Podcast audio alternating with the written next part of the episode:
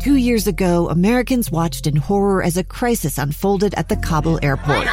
There's desperation and anguish. More than 80,000 Afghans have since arrived in America, but this story is still unfolding. I'm Andrea Smardon. In my new podcast, Stranger Becomes Neighbor, we'll find out what happens to these new arrivals in our communities. Who would help our newest neighbors? Follow us at kslpodcast.com, Apple Podcasts, or anywhere else you listen.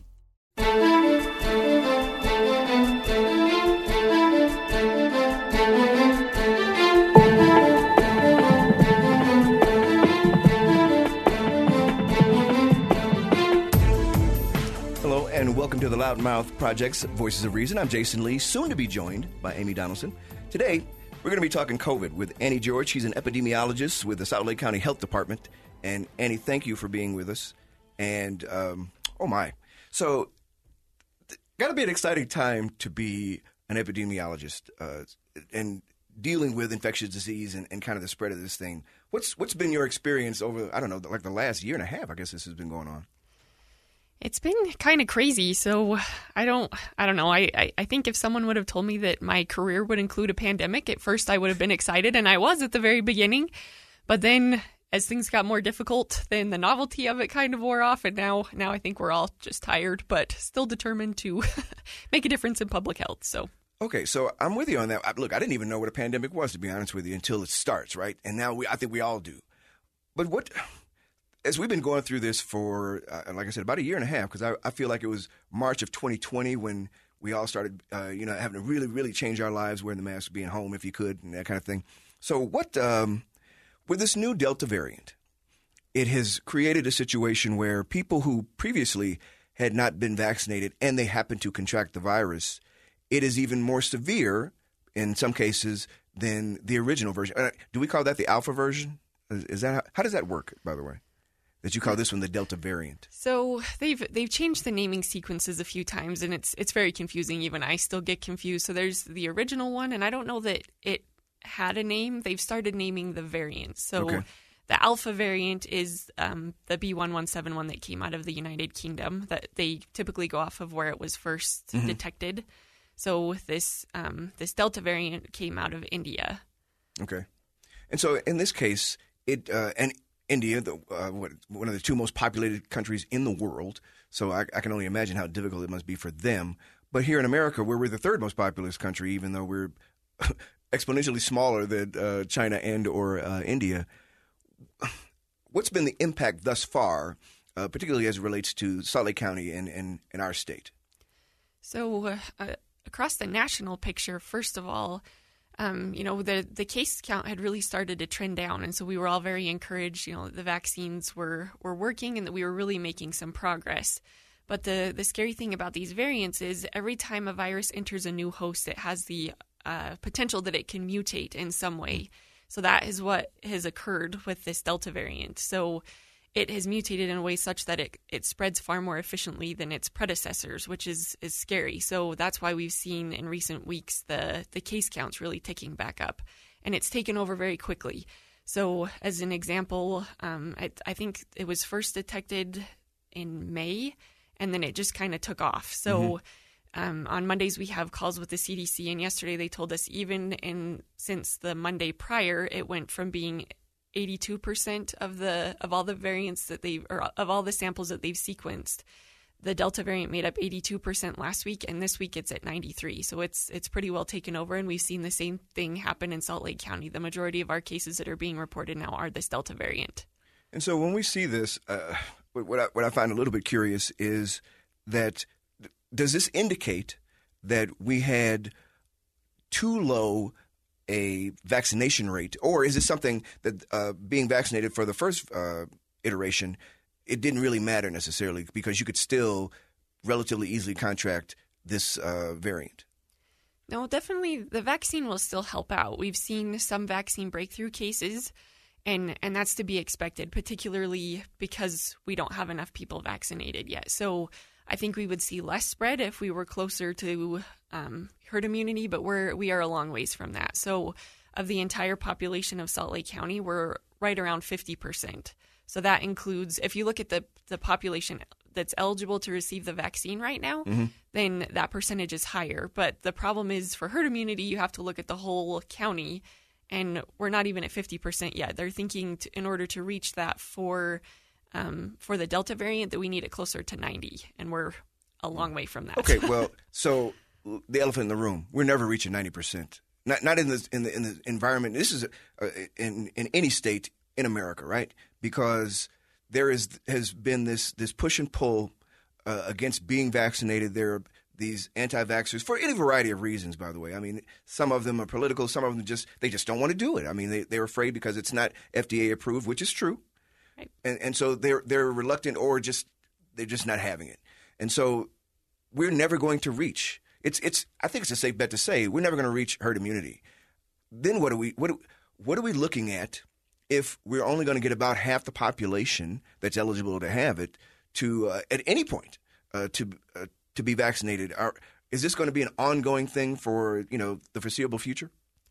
I, th- I think it will be for for a while. So the other thing that will give you immunity is infection from the virus, but we're But not there have sure. been people who've been infected twice. it's true. So that's that's part of it that we don't like to calculate in because there is a degree of uncertainty with that. We've had, like you said, people that have been reinfected, and we're not sure yet how long the antibodies from that last. So going forward, it might be that the rest of us that have chosen to be vaccinated need a booster vaccine or a different vaccine. It might um, change to the point where, uh, you know, like very similar to the flu shot, that we either need a yearly vaccine or something like that. So definitely COVID is not going away anytime soon. We hope that we can control it to a point where, you know, where it's not going to be that we're wearing masks all the time and that it, we're not going to see these surges that are, you know, burning out our, our healthcare system and our healthcare workers. So it's definitely not going away anytime soon, but, you know, we need we need people to get vaccinated because that's how we achieve that. And it's also, you know, something else that needs to be considered is that um, people are traveling more now, and these countries that haven't had the opportunity to get vaccines yet, the virus is still mutating there. And if someone travels there, picks up one of those and brings it back in, then we start all over again. So this is one of those things where, uh, and I'm going to make this comparison based on kind of what you said. All right, so I, but I know it's not exactly the same. So flu shots, we get one every year, and we live with it, right?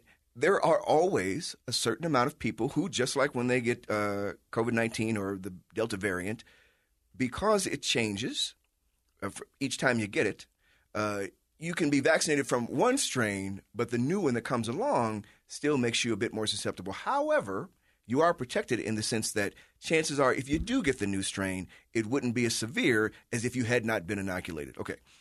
But again, it's an ongoing thing. There's going to be a certain amount of mortality. There's going to be a certain amount of hospitalizations based on your own health history and your ability and your uh, your personal Im- individual immune system.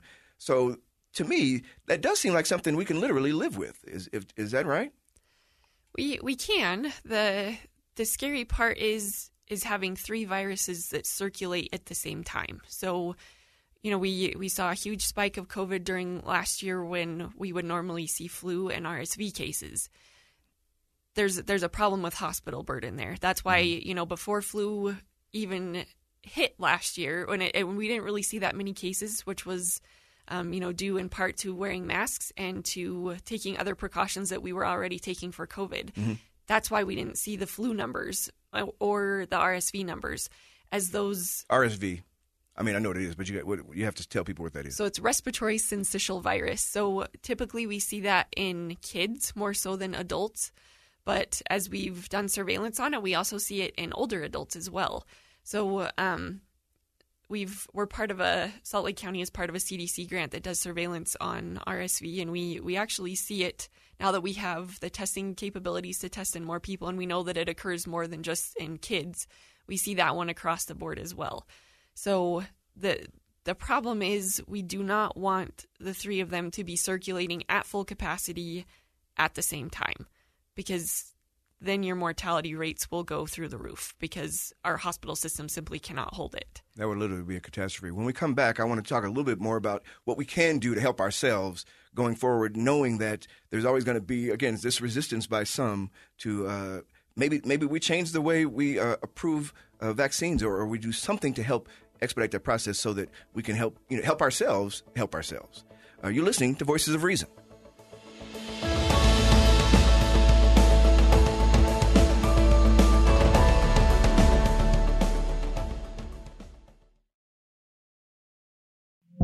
Two years ago, Americans watched in horror as a crisis unfolded at the Kabul airport. She was tear gassed and beaten. Images of thousands desperate to escape Taliban oppression filled our news feeds. More than 80,000 Afghans made it to America. But the story didn't end there. It was very cold, there was no power, no heat. Who would help our newest neighbors? I'm Andrea Smardon. In Stranger Becomes Neighbor, you'll hear the stories of some remarkable refugees who left their homes and their dreams behind only to start over from zero. Their only possession was three blankets. And you'll meet Americans who stepped up to help them. You want me to come when you deliver your baby. What can one person do in the face of an international disaster decades in the making? That's Stranger Becomes Neighbor Find us at kslpodcast.com, follow us on Apple Podcasts, or anywhere else you listen.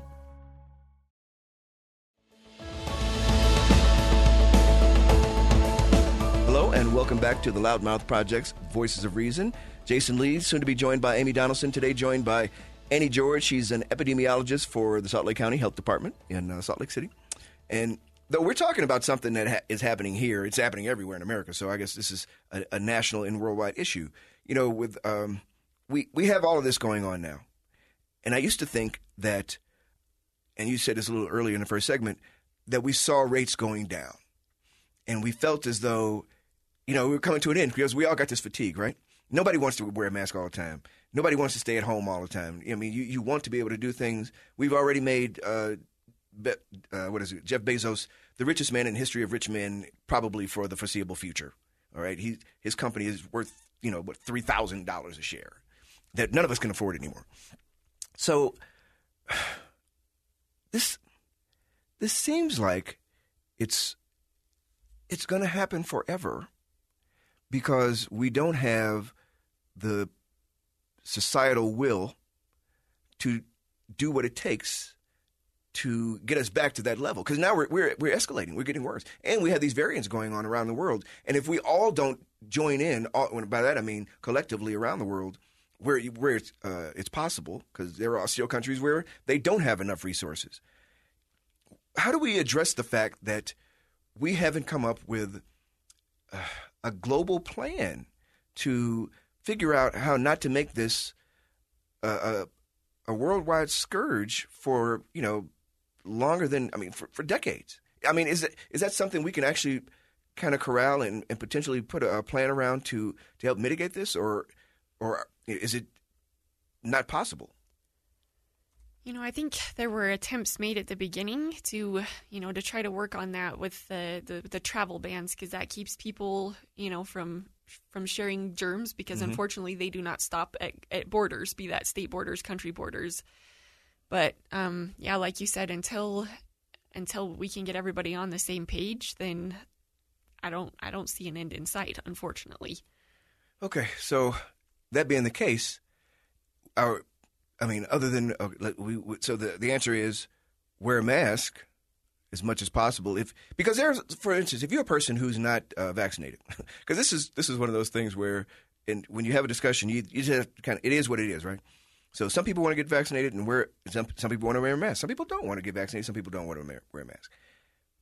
If if it sounds like to be protected, if you want to protect yourself, which is really all you can do, and maybe the members of your family, just wear a mask, right? That's, that's and, and get the vaccination. Of, yeah, that's definitely one of the you know one of the most effective things that you can do. Yes.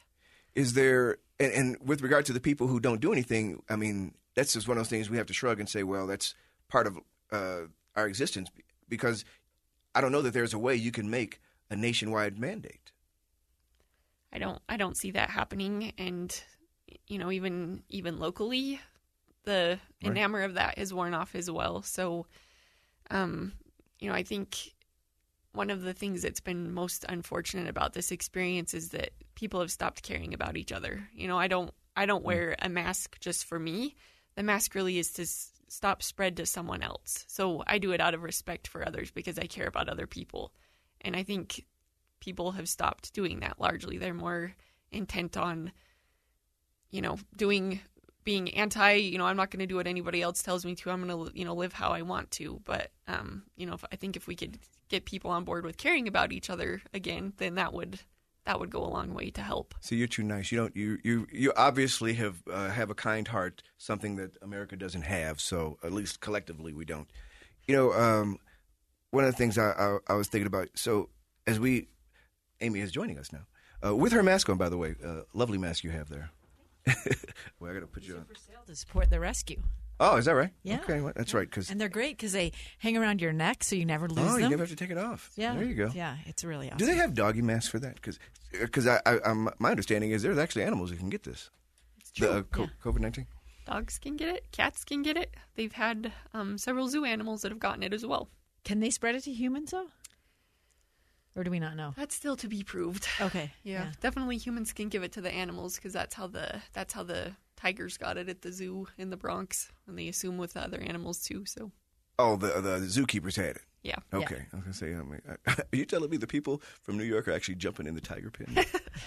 Which, by the way, would not was entirely possible. Yeah. We all know New Yorkers Yeah. are crazy. So let's let's just begin with that. So we, we've been talking about just we have all of these different variants. Yeah. Uh, only half the population's been uh, uh, vaccinated, and right now there there seems to be no individual or collective will for us to have a, a, a plan that will you know stop this from being an issue for you know years and years to come.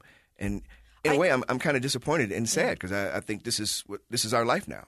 Yeah, I guess my question is um, maybe do you do you see some value in changing the marketing of this of, of the prevention measures to say uh, you know this is something you're doing to protect uh, yourself and your family because I don't think it is working. I agree with Jason. We've talked about this before. Saying you're protecting vulnerable people, you're you're protecting uh, you know other people um, with your behavior is not motivating enough. And I, I, what do you, I mean, for me, it's all in who's, because people who are vaccinated are telling people not to get vaccinated and they're listening. And I just don't get it. I just wonder if we need a shift in marketing. it is a, it is a puzzle. Yes, um, I, I I mean we've we've tried various tactics, you know, through the health department marketing with, you know, trying to get people to understand. But there there are some that are you know their mind is made up, and I don't I don't know that we will ever reach those people. I think honestly, it will take a tragedy of of some sort. You know, Of losing epic someone. proportion? Yeah, well, of something personal, something of- that yeah, touches something them. personal. It seems like people are only converted by personal experience. But even then, sometimes they're not. I listened to a, a podcast the other day, and this lady, her mom died, but her mother was 89, by the way. So I, but she never has not been vaccinated. She got it twice. Once so severely, it went to the hospital. She smoked. this woman was like the the poster child for somebody who just doesn't want to. She was just so adamant about not getting it. I don't, I don't trust it. Blah blah blah.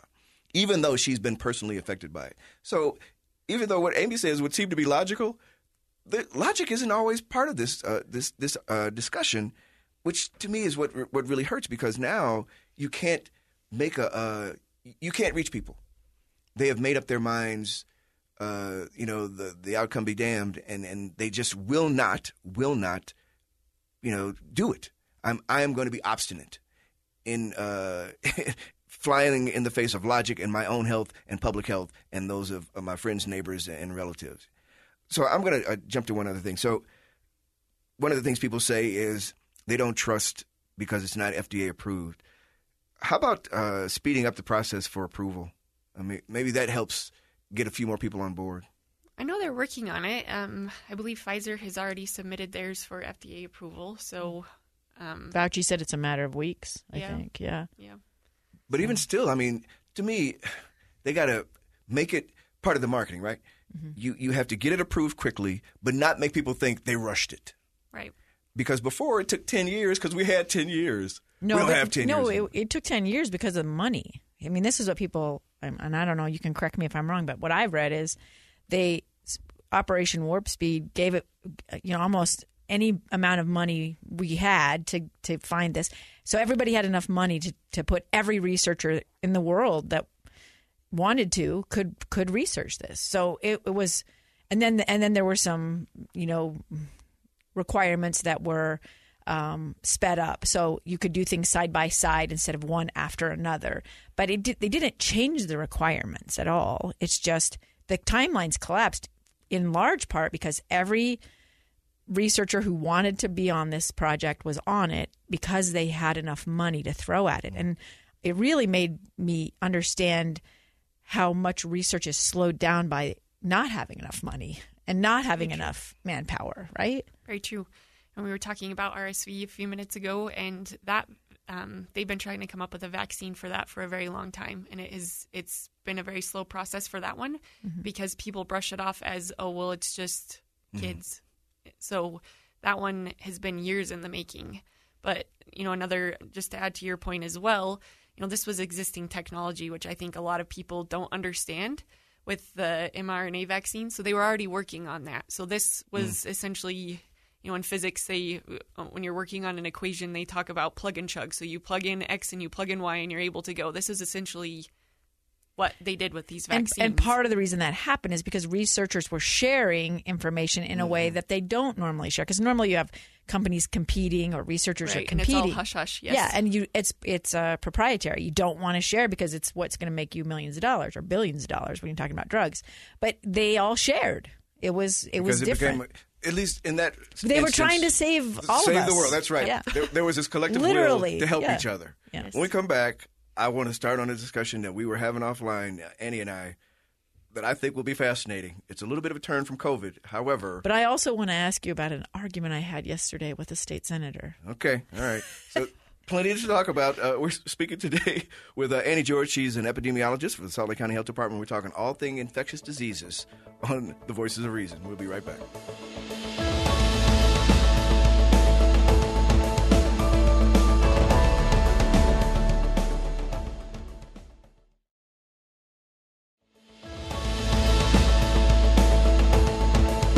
We are back with the Loudmouth Project's Voices of Reason, Jason Lee and Amy Donaldson. Today, speaking with Annie George. She's an epidemiologist for the Salt Lake County Health Department.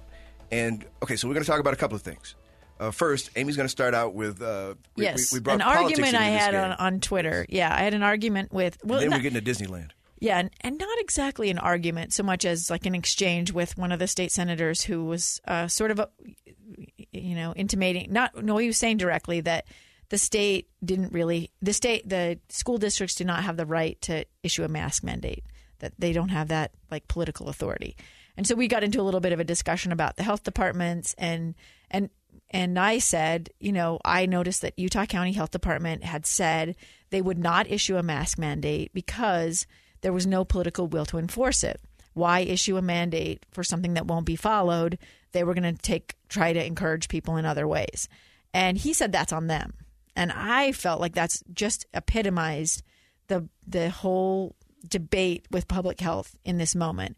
And that is politicians asking public health experts, what's the information? What's the truth? Give it give us a report, give us a give us the down low on what's happening. And then they either ignore it, they misconstrue it, um, or they make it politically uncomfortable enough that public health experts, instead of saying and pushing for what they know they need, will push for what they know they can get and sort of try to take baby steps towards the ultimate goal.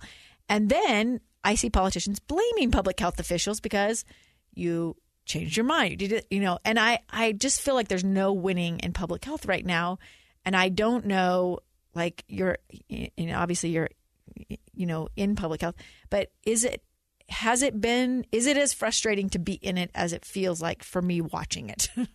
It 100% is. I think that is one of the biggest frustrations of of this pandemic for me so far has has been the very thing that you just mentioned. You know, we um, have been brushed aside a lot, and uh, I mean, it it You and yes, your expertise. Hurts. Yes, it hurts, but we see it happening at every level of government, right? From the very top That's right. down to where I work yeah.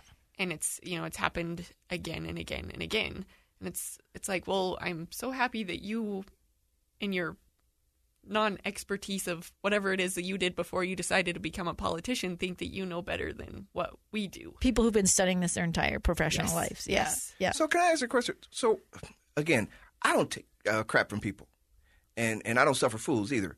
So when when a politician who doesn't know a scintilla of what you know, you know, tries to say to you blah blah blah, and we, we're going to do this even though you're telling us this other thing, why don't why don't people in your profession give them back? You know, give them what for? See, to me, if I'm Uh, I- did I- you see uh, Anthony Fauci? no, I know that. I'm talking about locally. I, Anthony Fauci will tell Oh, you. To did go- you see Dr. go Dunn and uh, the Salt Lake County Council? This is what this. It was verbal, but it reminded me of Wonder Woman when bullets are coming at her, Right. and she's like, you know, throwing up the the blocking the, and they're fine because it was one ridiculous and uninformed question after another that she had to deal with, and she did it professionally. These are not new uh, assertions. They're ridiculous. She's giving you her professional opinion, and you are choosing to distort or ignore it. That's the truth.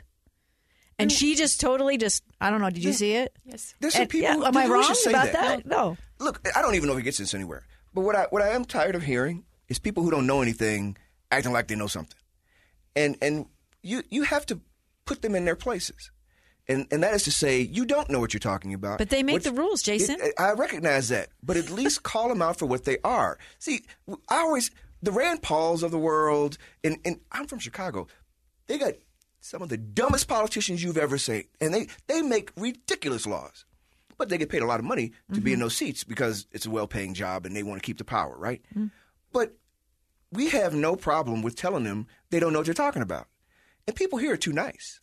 And I, I- just feel yeah. like you know when- when when politicians who are not medical experts, who are not epidemiologists, who spent their entire professional career studying this stuff before uh, the pandemic ever happened, are being made to feel like they're you know you shouldn't have your feelings hurt. You know why? Because you know what you're talking about, and those fools should listen to you. And when they don't, you should tell them, you should really be listening to me now. You, you got two ears and one mouth for a reason. And right now, you should shut that thing and use these two ears for your own good. Yeah, but Just what, what, I don't think you can do that. Am I wrong? Like, you have to, Well, you have to work yes. with them tomorrow. Right? It'd be f- really satisfying to do exactly what you just said, right? Yes. In the moment to be like, you are, Right. you are a dum dum. You are not listening, and go to your room and don't, you don't get any dessert. But that, but that's not the situation we're dealing with. Is these are the people who make the rules.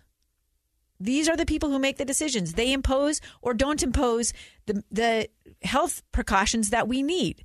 They're on our side or they're not. You have to keep trying to persuade them. Am I But wrong? you can't persuade them. no. Can no, okay, you have I'm gonna No, you. that's that's not true. Have you persuaded some politicians or rule makers to at least come closer to following the guidelines that are recommended? I I think we've made some progress, but um, you know, it's it is it is very difficult, and I think um, one of the sorry frustrations that I have is um, is when you know we've we're on like the third or fourth wave of this now, and we see the same things happen before the cases take off, you know, and it's um, I think it was described best by one of the physicians that works up at Primary Children's. He's all, once again, we are heading towards a brick wall at 70 miles an hour, and what are we going to do to stop it? And nothing happens, you know? And then eventually, when the healthcare systems are overwhelmed, then we hear these speeches get up to get ahead of the virus, we're going to do X, Y, and Z. It's, it's too late at that point. You need to be taking precautions and putting measures in place long before that ever happens. Mm-hmm. But, you know, it's they say that you need to learn from history and for for me I'm like we don't even have to look back to 1850 whatever, you know. This mm-hmm. is like months or weeks ago that we were in these situations and yet we're still, you know, we can look at last summer. yes, yes, we are still brushed aside a lot or ignored. Um, We get threatened on a regular basis. That's How about that, right? I've heard of that. Did you get threatened? You know, that's that's what another thing people use. They're going to try to intimidate me by saying, "I'll hurt you." I'm like, really? You're going to hurt me because I have a, a, an informed opinion that you don't? But not just that. I think if do you feel like if politicians had your back more, if they followed the science more, um, I guess more vocally and more visually, like people could see them more high profile in a more high profile, way, people would that that would that would eliminate some of that Absolutely. vitriol coming your direction. Yeah. Absolutely. Yeah, I mean, I, I that's how I feel. I feel like with better leadership from politicians and and community leaders in general. I think you see a lot of community leaders who are not elected church leaders and stuff, they are doing the right. They're supporting you guys and your guidelines. But I think you see a lot of electeds worried about how this might play or that might play, and they're not supporting public health officials. I think that you know, with how political this became very quickly, we've we've had a real struggle with people that are you know they might be okay with some things but not others. So they're we've had a hard time, I think, getting people to take take you know pick a side and stay with it. You know, they Mm-hmm. people want to toe the line and just walk the middle and try to you know be the people pleaser. When you but- say people, you mean the politicians. Yes, Yes, because Is it just politicians because the or is other this just the people, public too? the other people are picking sides. yes, Yeah. yeah, yes, yeah, yeah, Yeah. The, the politician that I'm speaking of. Okay, probably. All right, because I, I feel like, again, we had these discussions in people's houses. They're having these same kinds of debates, right, uh, among each other, whether they're friends or family or whatever, and they they they have the same kinds of arguments. One side trying to use, you know, logic and reason, and the other side using how they feel and misinformation that they feel, even though they don't have any necessarily proof that that it's that it's the truth. And I remember when, when, when COVID first started, if you went on social media, which is another reason not to be on social media, is that they had these long, what seemed like documentaries by people who were not journalists, who had an agenda, and they uh, pieced together clips, some of which were not even pertinent to what the discussion they were having. They literally were making this up. And, and so folks became missing. This is this whole process of disinformation by people who otherwise I don't know what they would be doing, but they, they're certainly not trying to help the cause. They're trying to push this this conspiracy, uh, conspiratorial kind of uh, idea that the government's out to get us, which we all know the government is us. We've watched Congress be useless and feckless for years. There's no way they will come up with this plan with you know that many people and, and have it be effective. It, it that's the most illogical thing I've ever heard. Okay, I have gone on enough about this. I want to talk about Disneyland Okay. and the measles when we come back because she was uh, she Annie has this uh, very interesting story about something that we thought wasn't a thing, but under the right circumstances, it can be a thing, and it can even affect the Magic Kingdom. When we come back on the Voices of Reason.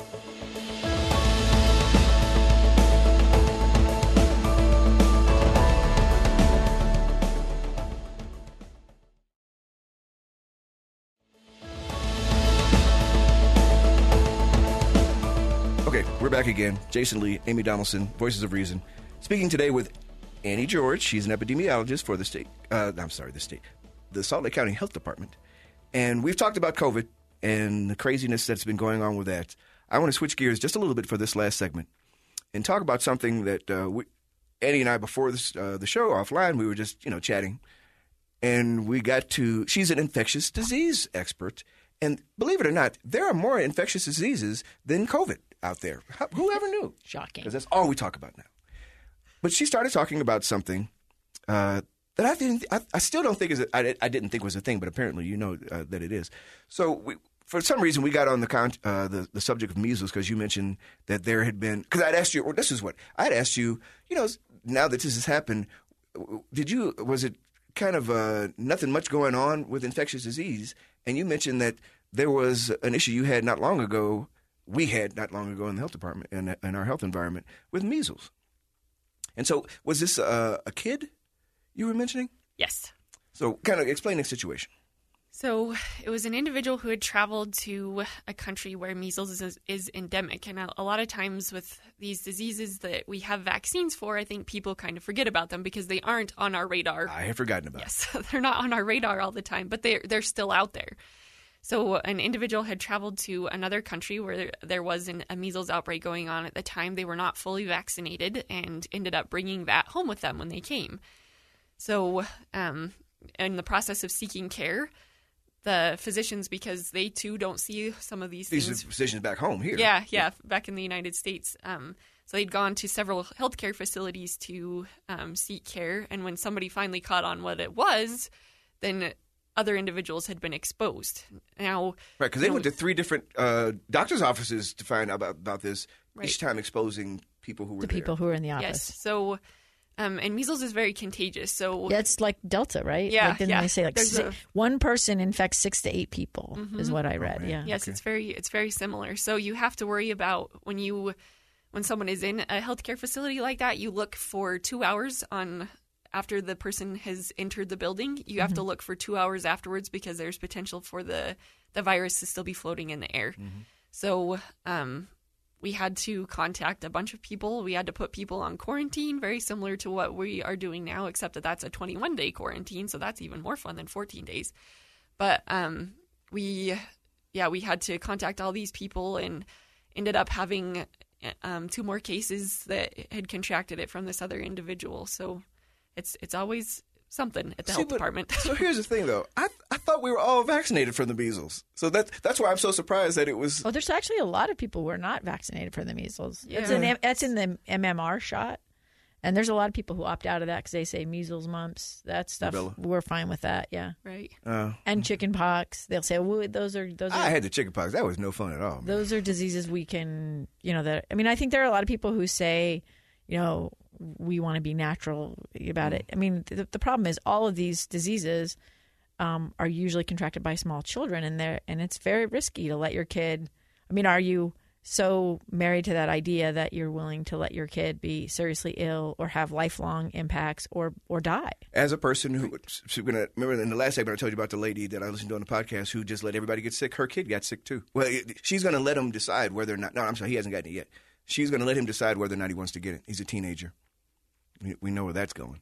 Uh, one of the things you mentioned though is that okay. So I thought measles wasn't a thing, and you're saying well they actually had they they um tracked one case of measles that uh, caused an outbreak to uh, Disneyland.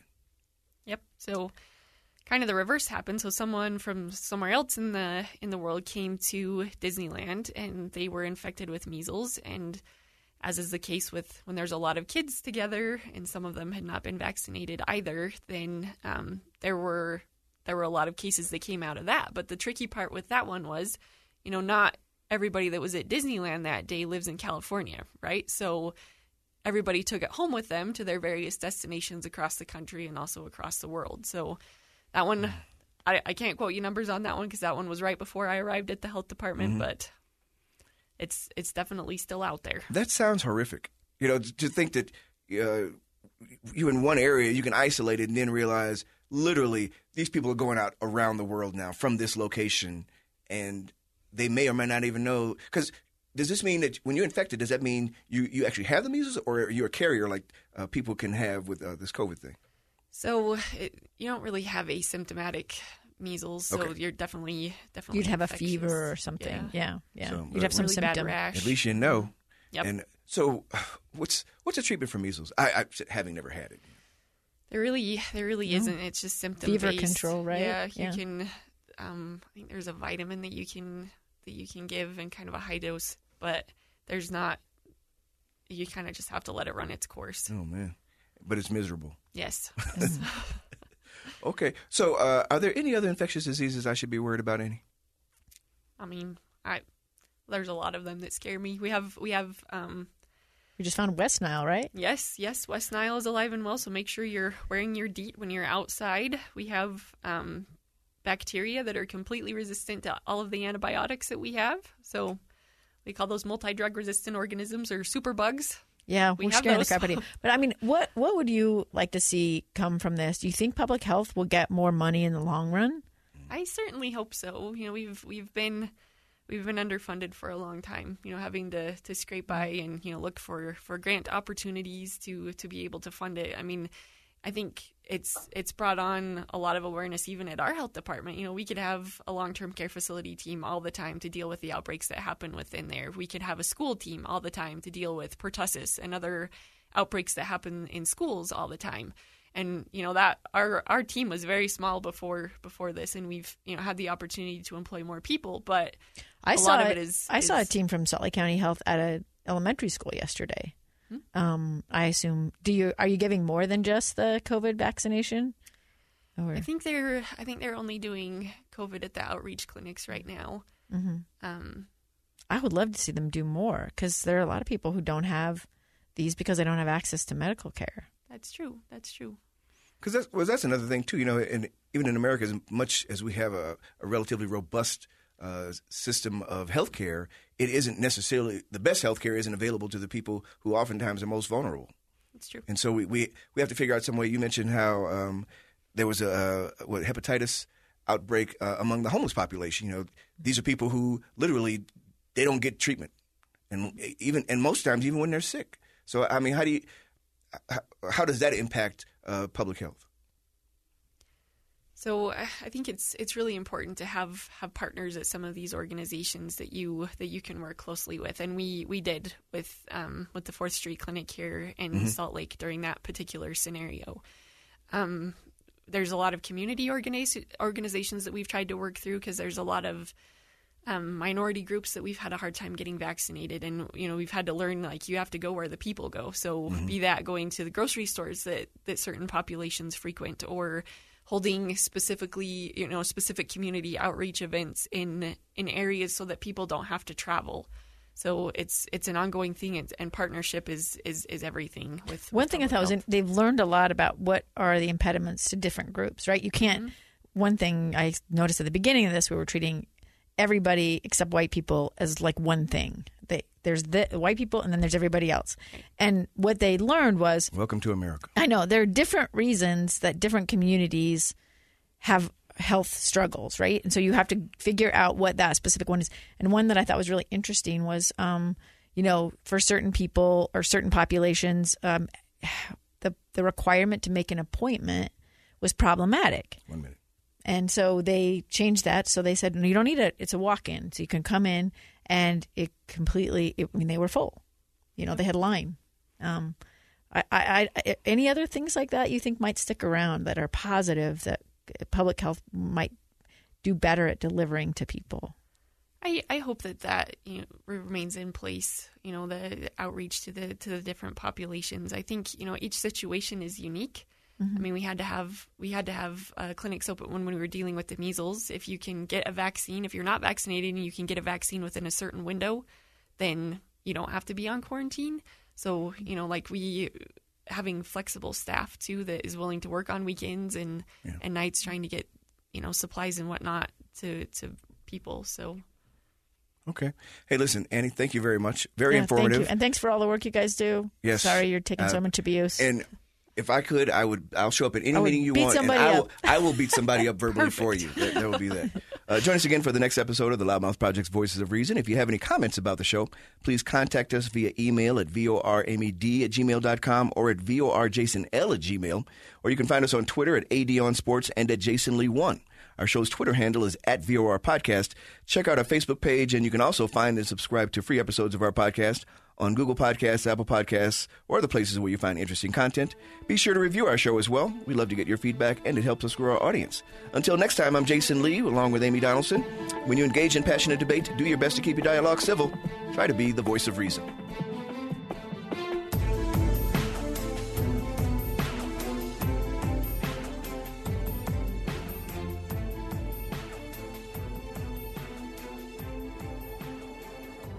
Voices of Reason is a production of the Loudmouth Project. Two years ago, Americans watched in horror as a crisis unfolded at the Kabul airport. She was tear gassed and beaten. Images of thousands desperate to escape Taliban oppression filled our news feeds. More than 80,000 Afghans made it to America. But the story didn't end there. It was very cold. There was no power, no heat. Who would help our newest neighbors? I'm Andrea Smardon. In Stranger Becomes Neighbor, you'll hear the stories of some remarkable refugees who left their homes and their dreams behind only to start over from zero. Their only possession was three blankets. And you'll meet Americans who stepped up to help them. You want me to come when you deliver your baby. What can one person do in the face of an international disaster decades in the making? That's Stranger Becomes Neighbor Find us at kslpodcast.com, follow us on Apple Podcasts, or anywhere else you listen.